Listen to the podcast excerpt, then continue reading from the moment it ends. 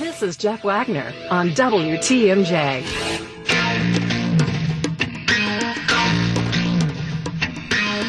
Jeff Wagner's Home Improvement Showcase this week is brought to you by The Home Market. The Home Market, a lifestyle brand, interior design, and retail store in Milwaukee's historic Third Ward neighborhood. 137, I'm Scott Warras. Jeff is back on Monday. I'll be in for Steve Scafidi on Monday and Tuesday. So, you're not rid of me yet. Ha! Last night, I spent my evening, as I know millions and millions and mil- I think 14 million Americans did, spending time watching last night's Democratic debate. Kyle, I know you did as well, um, taking copious notes, as most Americans do, because this was the most important Democratic debate this month. So, who wouldn't be paying close attention to it? Now, I know nobody watched it. It was almost three hours, but when you have 10 people on stage, you need that kind of length to make sure everybody gets some FaceTime. Um, again, nothing really moved the needle, in my opinion. Uh, random observations that I have. At some point, is uh, Andrew Yang going to start wearing a tie?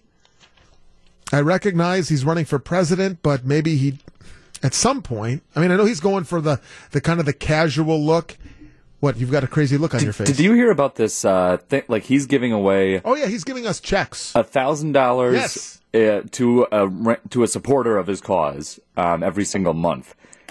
Is Yeah, no, he's Andrew, is that legal? Andrew, well, well, come on now. It doesn't legal schmiegel. Come on now. We're running for president here, but you, you and your legal questions, you're always hung up on is it legal or not, Kyle? What is wrong with you? My gosh, running for president. We can't get caught up in the, in the minor details of this.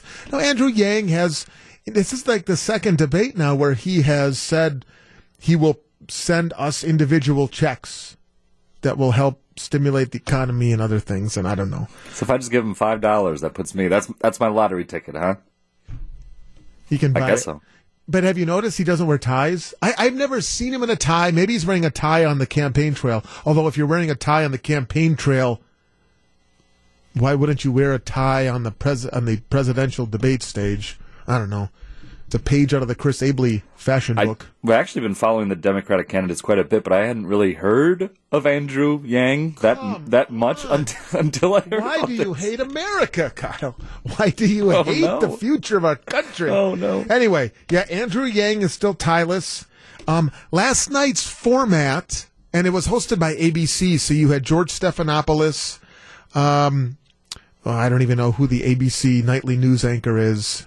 Uh, Muir, David Muir, David Muir, uh, and his hair. They were there on the dais. They had a couple of uh, other people. There were four people on there.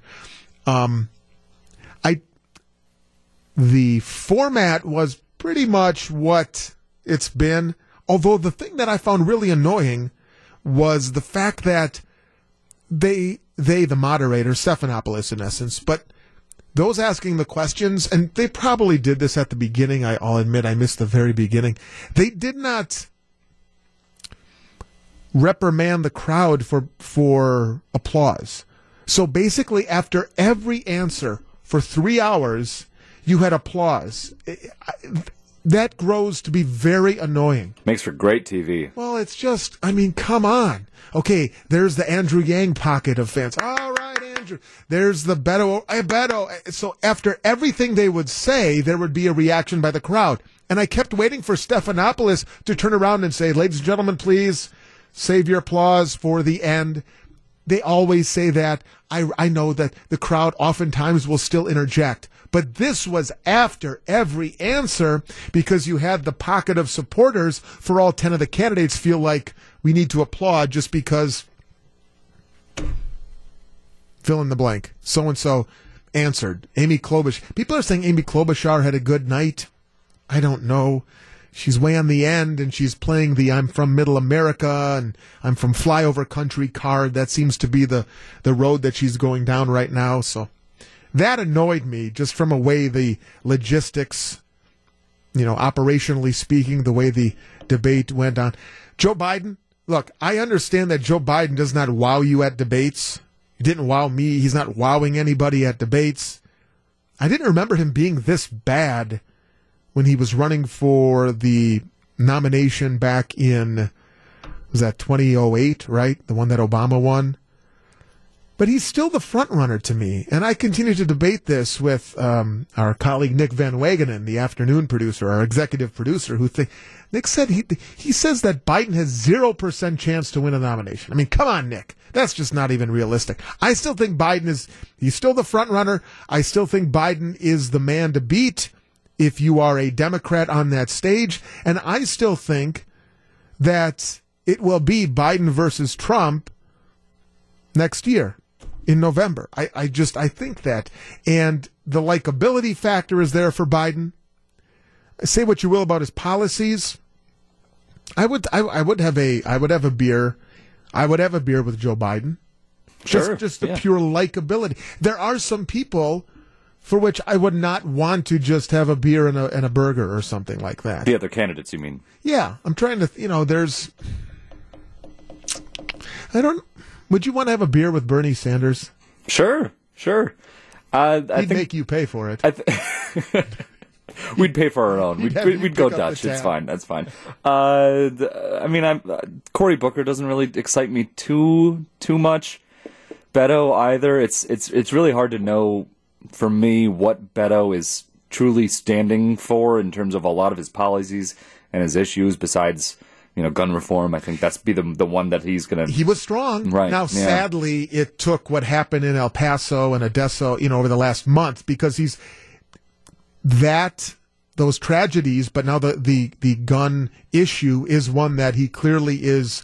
Okay, this is my cause because it has hit him and his constituents, former constituents, so closely. It's something close to now home for him, and he was strong there last night. Maybe as strong as he's been. I think it's easy for that to become kind of your rallying cry, though, when it happens from your hometown. You know, you go to your hometown where it happens, mm-hmm. and I mean, he probably still had these feelings that he said on the stage last night before that those shootings happened, but then you know that was the spark. Yeah, it was. Unfortunately so. Yeah. So he was good last night. He was he was as strong. I thought Beto was as strong as he's been in any one of these other debates. But at the end of it all, Biden is still the leader. He was the leader going in. He's the leader coming out, although being just so unimpressive. I, I I'm not saying that Biden is an impressive debater. I, I he forgets, uh, whether he forgets or not. Some might say he stumbles, he bumbles, he's not smooth. And there was one example last night of Uncle Joe up there on the stage, kind of going and rambling and talking, and I wasn't sure what he was talking about, and I don't know that he was sure what he was talking about. It's riveting audio. I'll bring it to you next. You're listening to Jeff Wagner on WTMJ. offering my very rudimentary layman reaction to last night's Democratic debate, which was again, as I'm I'm labeling last night the biggest Democratic debate in September. So if you missed it, you may want to you know spend the next two uh, two and a half hours. That's a good way to spend a Friday night if you missed it. Go on YouTube or one of the news you know websites. They've posted the whole thing. Spend two hours, about two hours and forty minutes or so. I think was how long the debate lasted, and watch it. I mean, it is it is riveting. Riveting. Hello. So here was Joe Biden, leader of the primary, I think so far, and the polls bear that out. Yes, even though they're tightening, that may be fine and good. This was one of those moments where Joe Biden just starts, what would you call it, diarrhea of the mouth. You just kind of start, it just starts coming out and you can't control it and it's random thoughts and things coming out. Here was the, I'm going to read the question and then I'll play the answer. Okay? Here was the question from Linsey Davis, one of the panelists. Mr. Vice President, I want to talk to you about inequality in schools and race. In a conversation about how to deal with segregation in schools back in 1975, you told a reporter, quote, I don't feel responsible for the sins of my father and grandfather. I feel responsible for what the situation is today, for the sins of my own generation, and I'll be damned if I feel responsible to pay for what happened 300 years ago, end quote. You said that some 40 years ago. But as you stand here tonight, what responsibility do you think that Americans need to take to repair the legacy of slavery in our country? That was the question. Here was Uncle Joe's answer. Well, they have to deal with the, the, look. There is institutional segregation in this country, and from the time I got involved, I started dealing with that, redlining banks, making sure that we are in a position where, look, we talk about education. I propose that what we take is those very poor schools, the Title I schools, triple the amount of money we spend from 15 to 45 billion a year. Give every single teacher a raise, an equal raise of getting out uh, the, the $60,000 level. Number two, make sure that we bring into the help to, student, the, the teachers deal with the problems that come from home. The problems that come from home, we need, we have one school psychologist for every 1,500 kids in America today. It's crazy. The teachers are, and I'm married to a teacher. My deceased wife is a teacher. They have every problem coming to them. We have to make sure that every single child does in fact have three, four, and five year olds go to school. School, not daycare, school. We bring social workers into homes of parents to help them deal with how to raise their children. It's not that they don't want to help. They don't want, they don't know quite what to do play the radio. Make sure the television, the, excuse me, make sure you have the record player on at night, the, the, the, phone. Make sure the kids hear words. A kid coming from a very poor school, or a very poor background, will hear four million words fewer spoken by the time they get there. There's Thank so Mr. much we, no, I'm, I'm going to go like the rest of them do, twice over, okay? Because, because here, here's the deal.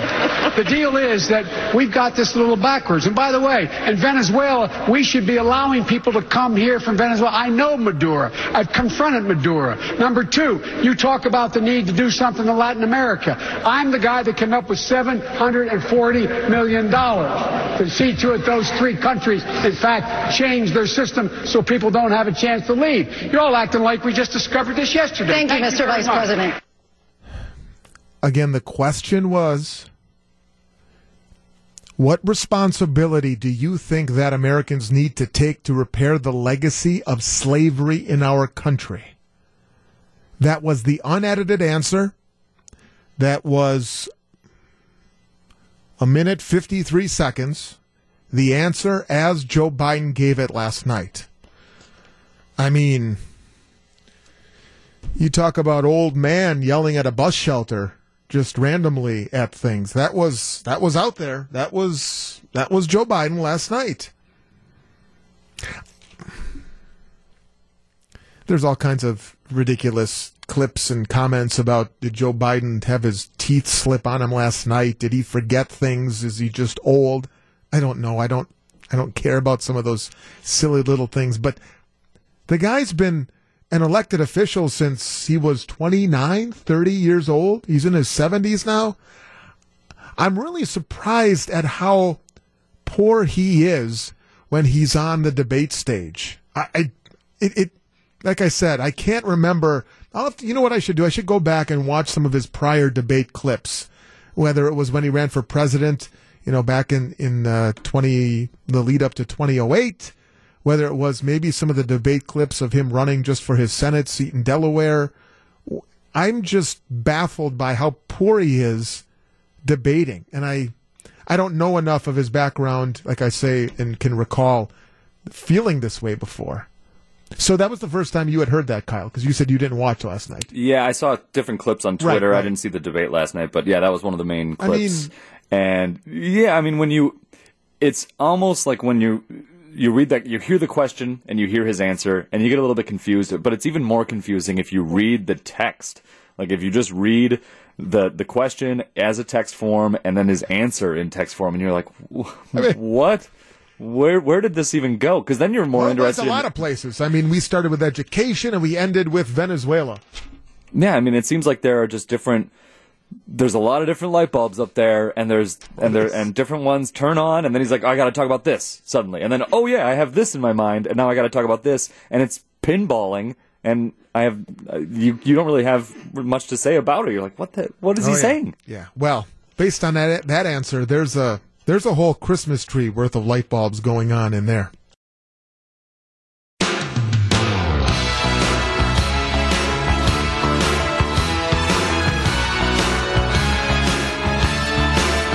And what was he doing with the The quote was Make sure that every single child does, in fact, have three, four, and five year olds go to school. School, not daycare, school. We bring social workers into homes of parents to help them deal with how to raise their children. It's not what they want to help, they don't know what. They don't know what quite what to do. Play the radio. Hey, I'm all for that. Uh, make sure the television, then he cuts himself off. Make sure the television, excuse me, make sure you have the record player on at night. the phone. Make sure the kids hear words. How many record players are in homes with with young children anymore?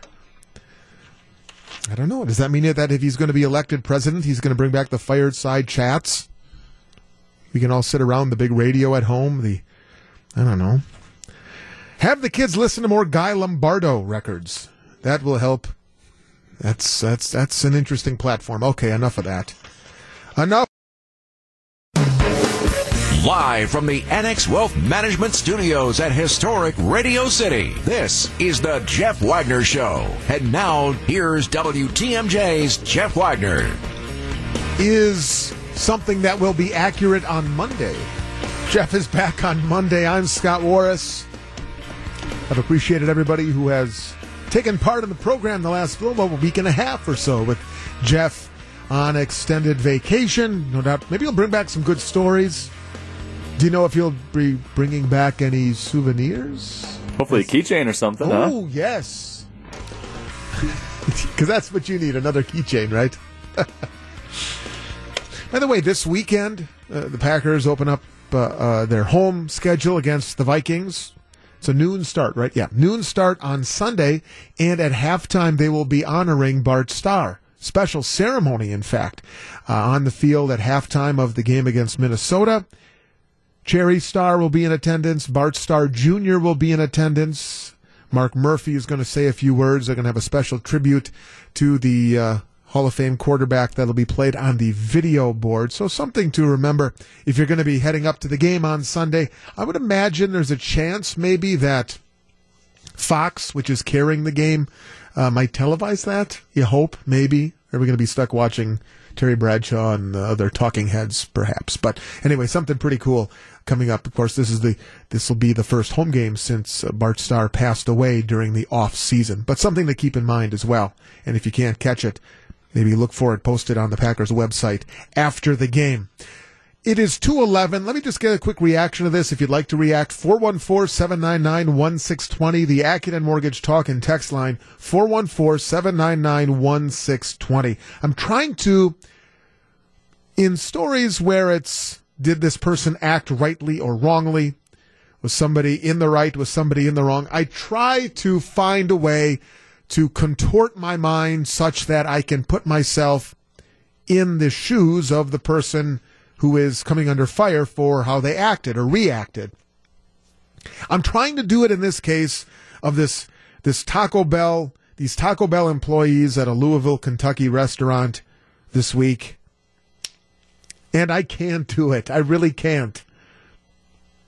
I tried to, but I can't. Can you? React to this story for me, would you? 414 799 1620. Okay, here's the story. The woman's name is Shannon Gridley.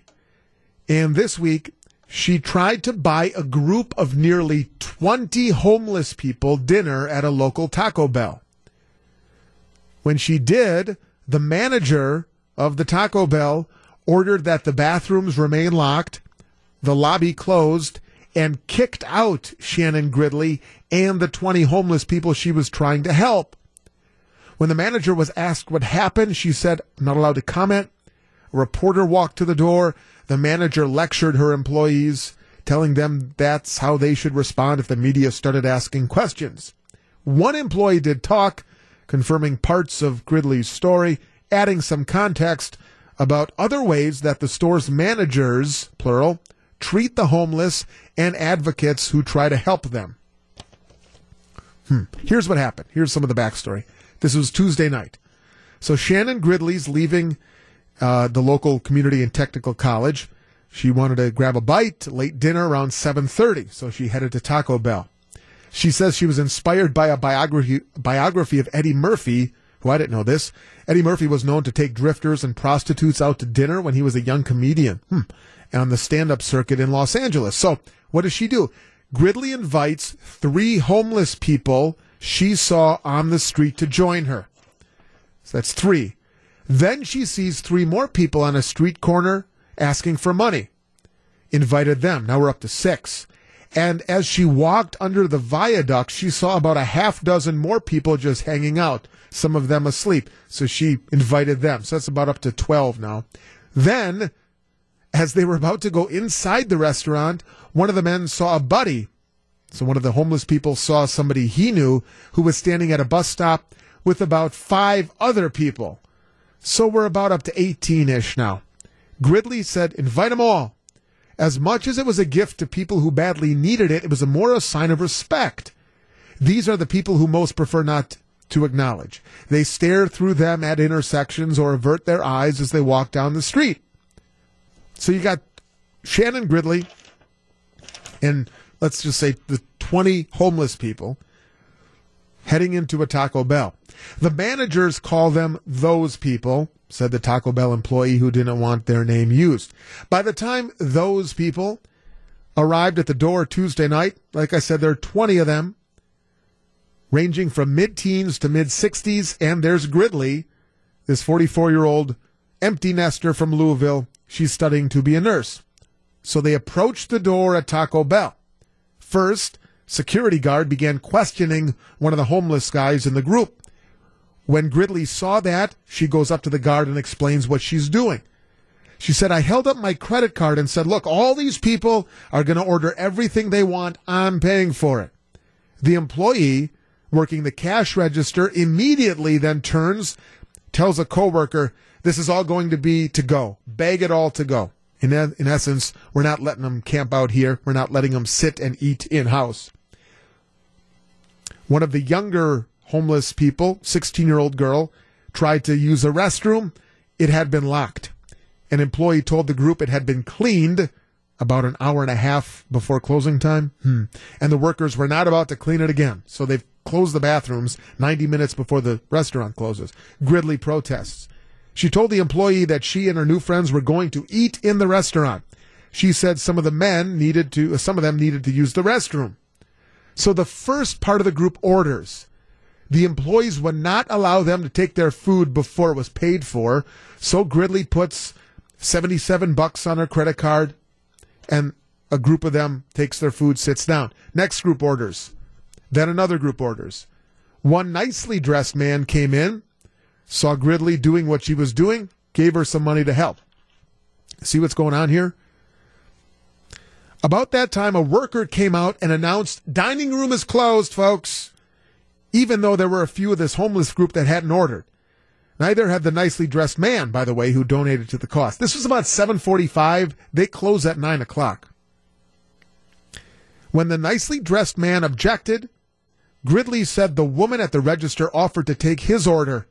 I said, stop. Nobody's ordering anything until they do, poking, uh, pointing to the other homeless people in the group.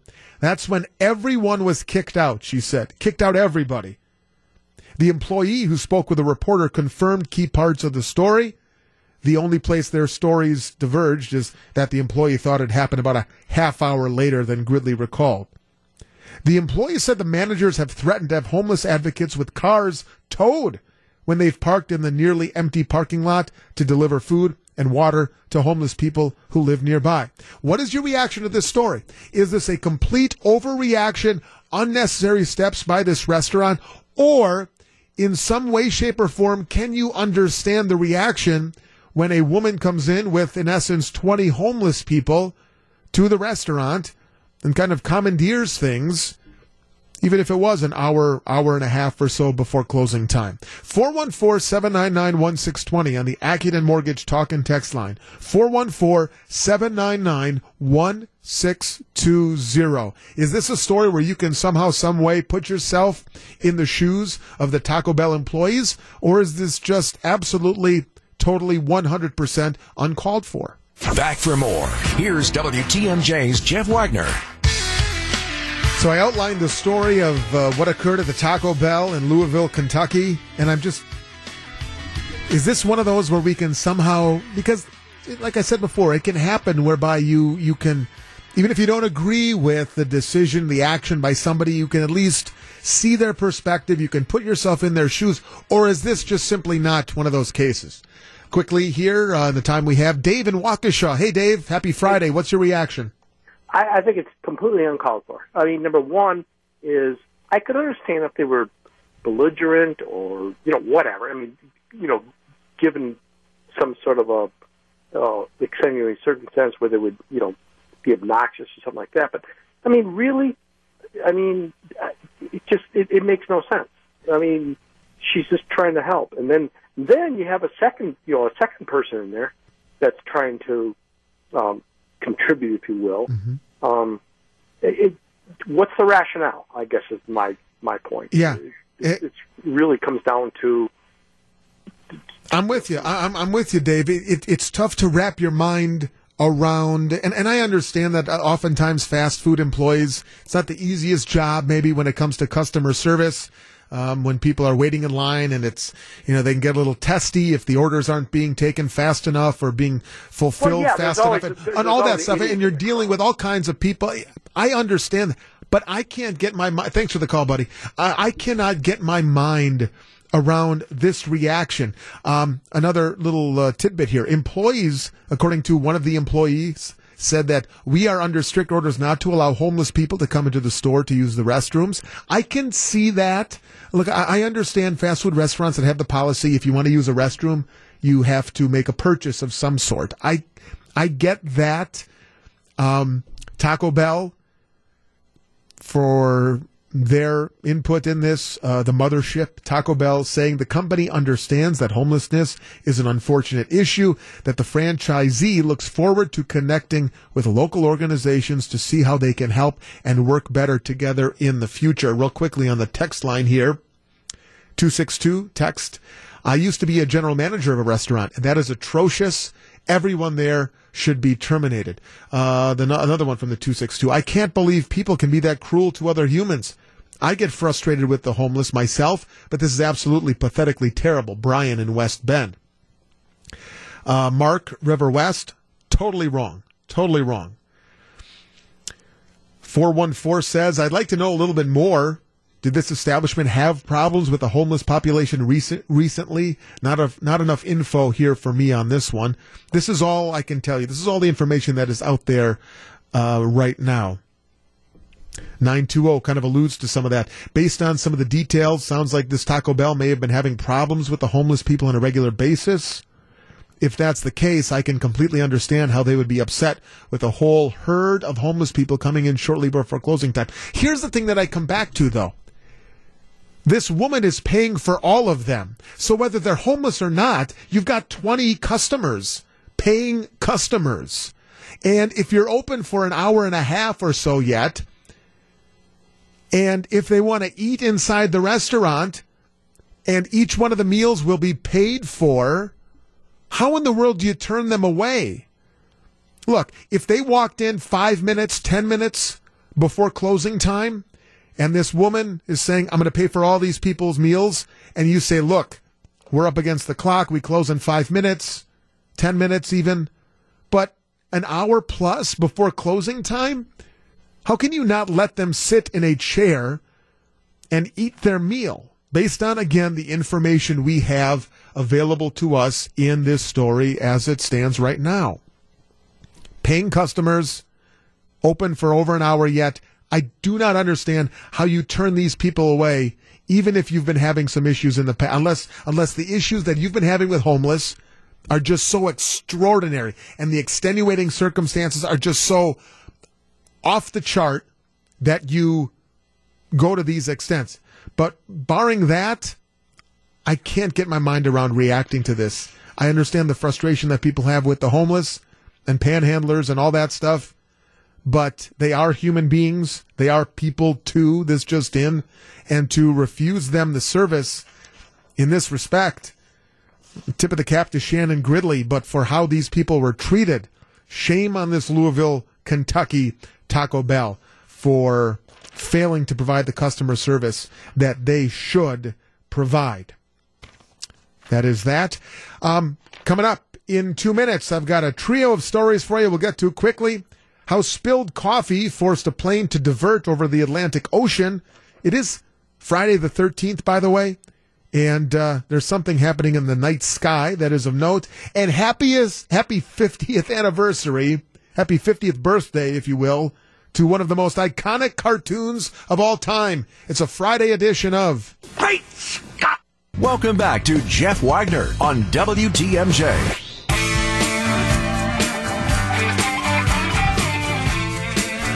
Let's get to it. We've got a couple of minutes here before the news, and then Friday Fun comes up at 2.33. So in these next couple of minutes, let's make room and time for... Great Scott!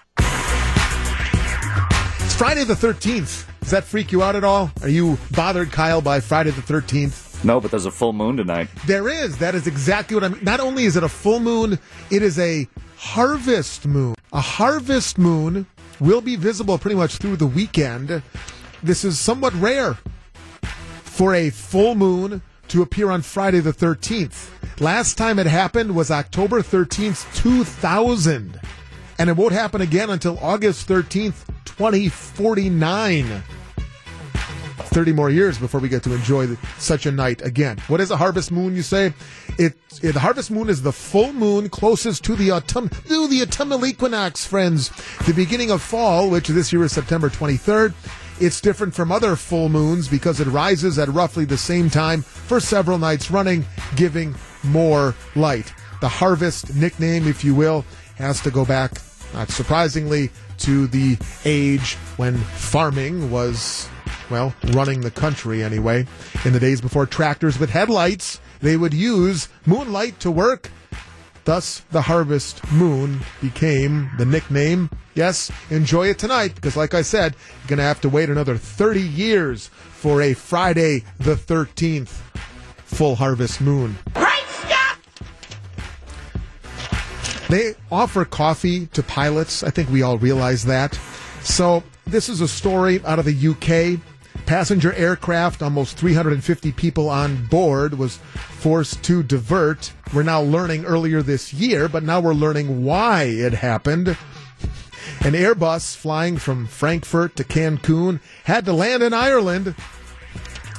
They offered and served coffee to the pilots. The report now, we're getting the details. The main pilot was monitoring the co pilot over the Atlantic Ocean when coffee was served. Okay, that's fine. The drinks were given in cups without lids. Okay, does that seem smart? Anyway, the report says it was normal for the company operating the flight. The main pilot put the coffee on his tray table. Yes, you know it. The cup was knocked over. Most of the liquid fell onto the commander's lap, and a small amount spilled on the main ACP 1, the autopilot control board. Well, the ACP 1 and later the co pilot's ACP 2 became hot enough to start melting one of its buttons. This resulted in the control panels failing, communication difficulties happening.